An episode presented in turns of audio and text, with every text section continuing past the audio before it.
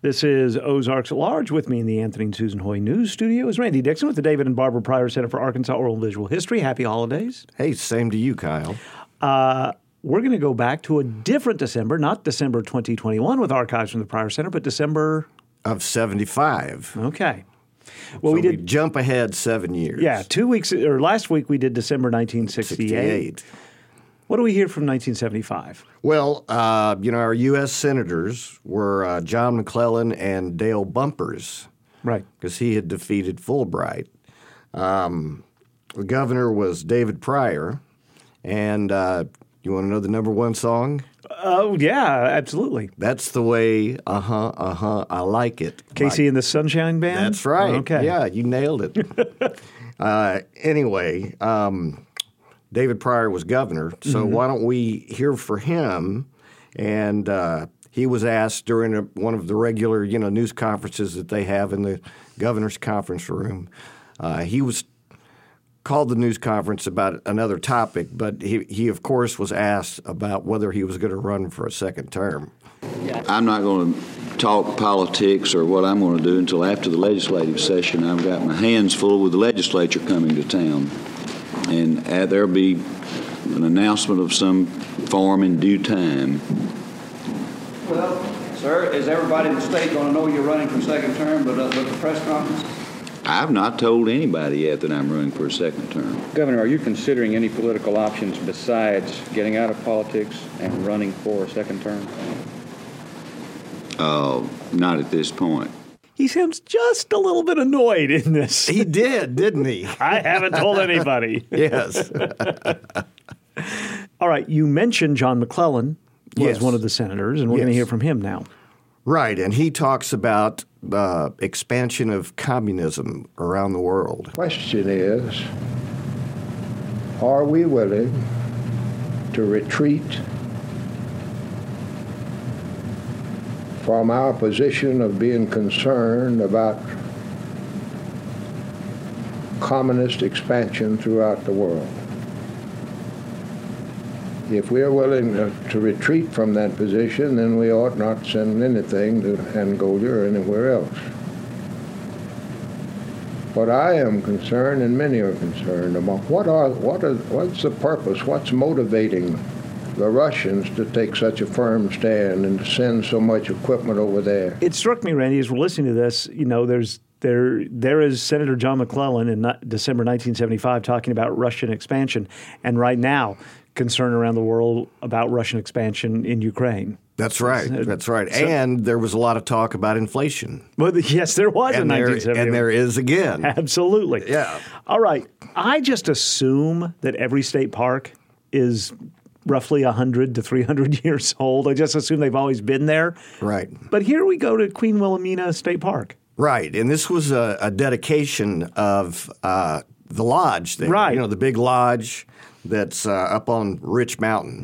Mm-hmm. And um, it was named after Queen Wilhelmina of the Netherlands, who died, I believe, in 64, but Right. her reign was Lengthy. over decades. Yes. Yeah. But um, what you're about to hear is a report from Steve Barnes. So you'll hear Steve Barnes 1st Mm-hmm. and then uh, statements from the uh, governor, then David Pryor, and I, I don't have his name, but it was a uh, a government official, Dutch government official. You'll be able to tell which one he is. I believe so. The 20th century had yet to begin when a group of businessmen in the Netherlands invested in the first inn atop this mountain, built to accommodate workers and travelers on the Gulf States, Pittsburg, and Kansas City Railway.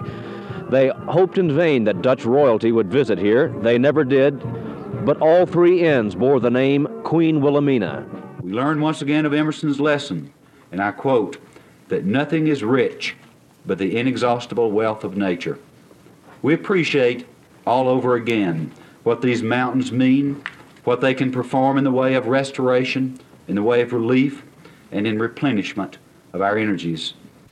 I should like to also like to dedicate this moment to the continuing cooperation and the excellent relationship between our two countries, the continuing cooperation in all fields, environmental as well as other, and the, the, uh, a cooperation of which this beautiful, beautiful building standing so visibly on a mountaintop is another um, uh, um, uh, is, is another symbol. From December 1975 in Mena at the dedication of the lodge at Queen Wilhelmina State Park. That's right. Yeah. Um, football, always big in Arkansas. Always in December, Razorback football, and this year, uh, Texas A&M played in Little Rock at War Memorial Stadium, and it was selected as one of the ABC Sports uh, highlighted games. And so they had the big crews come in and set up at the stadium and had their remote truck, and the technical director just happened to be from Arkansas. Uh, his name was John Allen. Yes, from Prescott. Yeah. We do so many things that uh, you wouldn't ordinarily do, you know, and uh, such as the, the camera work and the audio people, and they, they all have to be experts in their own field, and and uh, you can't uh, teach that in school. You just have to take them out, and uh, over the years, they all become uh, precision experts in it. What's a typical week for this crew? Well, we all uh, arrive at uh, the football game remote on uh, Wednesday, usually, and uh, we start set up uh, Thursday morning about 8 o'clock, and it takes us from practically all day to get the equipment physically in place, and then Friday we do all the fine tuning and adjusting the cameras and checking out all the audio and PL private line circuits, telephones to New York or Chicago, and uh, all the other technical facilities, slow mos, videotapes, and uh, then we have a look see with the director and the producer, looking at the cameras and uh, checking the lenses and the shots to make sure that everything is the way they like to have it to cover the game. And then we uh, come out Saturday morning and we have a, a walk-through rehearsal with uh, the directors and the producer again and the uh, whole crew with the announcers, and we show them the uh, videotape and film clips and things that we're going to use at at the top of the game or at halftime. And then we take a half an hour break and we do the game. Then we then after the game, the crew takes a break, has dinner. We wrap up all the cameras and equipment, pack it away, and we all split and leave and going home to New York or Los Angeles Saturday night. And uh, the following Wednesday, we all leave and go to the next remote and do it all over again. I imagine the operations. I mean, obviously it's digital technology and satellites and everything, but it sounds like it might be kind of the same thing. This crew comes in to a place like Fayetteville, Arkansas, That's or right. College Station, Texas, sets up, does the game, run goes home. the cables. Yeah. And, and I remember, uh, at least on one occasion, instead of having to wind up all the cables that they had strung out, they just cut them. They just And- cut them and, left them. And left them. Yeah. Are you kidding me? And I don't know if that's standard practice or was standard practice but at it the seems time. expensive. Well, that or the time involved with with retrieving Sure. them. You know, who knows? Yeah, good point. Yeah. Yeah. So these next couple of interviews you hear are Mm-hmm. from people who would be heavily involved in politics in the future. Right. Not quite at, in 75. Right. They were right. influential in Arkansas, but not in the political sphere. Exactly. Right. And this first one uh, was the chairman of the Arkansas Industrial Development Commission, a man by the name of Frank White, who in five years, you know, would defeat uh, Bill Clinton. But here he is uh, talking about the foreign trade market. There's tremendous potential there. There's tremendous potential in the housing area there. I think the biggest problem we have faced and continue to face in the state of Arkansas is our people do not know how to make the contact. They don't know how to handle the business. And I think it is a very positive program for us through the Arkansas Industrial Development Commission to try and establish contacts and develop an education program to where the farmers and the manufacturers in the state can in fact find their market and we can give them guidance as to how to deal in the foreign trade market. That is future governor, but then in 75, the chair of the AIDC. And who are we hearing from next? Well, this is another uh, Clinton opponent. Yeah, He, yeah. yeah, he was uh, the president of Arkansas Louisiana Gas Company at the time, and he is one Sheffield Nelson, and he's talking about rate increases. Bob, we did file a, an application for an increase in the price of gas to industrials today.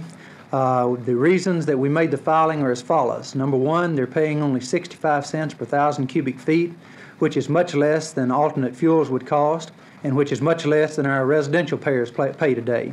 Secondly, we have, uh, have increased our exploration program from $11 million back two years ago to 22 million last year and to 33 million dollars this year.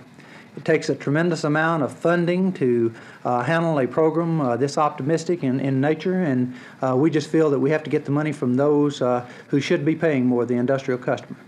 How many? How much money will be raised by the cost increase? If the Public Service Commission grants the increase from 65 to 80 cents in the Fairfield price of natural gas, uh, we will receive approximately $13.8 million uh, over a year's period of time. Interesting to note, Sheffield Nelson never did become governor of Arkansas. Exactly. And in talking about rate increases is probably never a great way to start. Whether they're needed or not, it's a tough hurdle to get over. Yeah, right? that's right. I that's mean, right. All right. Nothing against the people who lead commissions, who we send to Washington or the state capitol, but my favorite cuts are often the like the ones we're about to hear. Like last week, we heard from the teller who had to experience the the bank robbery. That's right. And just an everyday person. Exactly. And I love this next cut. Well, it's you know um, Christmas time, Mm-hmm. so KTV is going to do a feature on a candy maker, and I don't know who this woman is. But they went to the little candy factory in Little Rock and talked to her. And according to this, she's been making candy for uh, more than half a century. Absolutely wonderful. It's just wonderful so far. We have had a better business than we expected at the early part of the season. But we are just packing, we're packing special orders, and we're packing all ones, twos, threes, fives, and anything that they ask for, we pack it. What seems to be the most popular type of candy this year? The uh, sorted, uh, the super. That is the light and the dark chocolates together. That seems to be the best seller this year. How does this Christmas compare with some of the 58 Christmases past? Oh, this Christmas is wonderful, but it can't compare with some that we've had because we have had some lovely, lovely Christmases. Because when Mr. Snyder was in business his own self, we really made the candy and we really sold the candy. All right, that was a candy maker. And yet the reporter says, How does this Christmas compare to the previous 58? Yes. Yeah. I, I loved also uh, the combo packer. I can't remember exactly yeah, how it's yeah, described. It's the darks and the light chocolates. Right, that's and, this year's big seller. Yeah, combo yeah. pack, I think. Combo pack, right. Yeah. Is there still a candy factory in Little Rock? I don't know. Um, I know that there's a, a peanut brittle factory in Arkadelphia. Well, and they make great cashew brittle. I, I, I just have this image of teeth breaking when I think well, of yeah. brittle. so 1975, candy, football, concern about utility prices, inflation. Doesn't sound that much different than December 2021. No, it really doesn't. All right. Well, we're going to take a couple weeks off break on Ozarks at Large, and you will be back with us. Gosh, I think it's Monday, the 10th of January. Right. Okay. So get some rest. Yeah. And, you know, find some more stuff. Find some more stuff. Randy Dixon is with the David and Barbara Pryor Center for Arkansas Oral and Visual History. Randy, happy holidays. Yes, and a happy new year.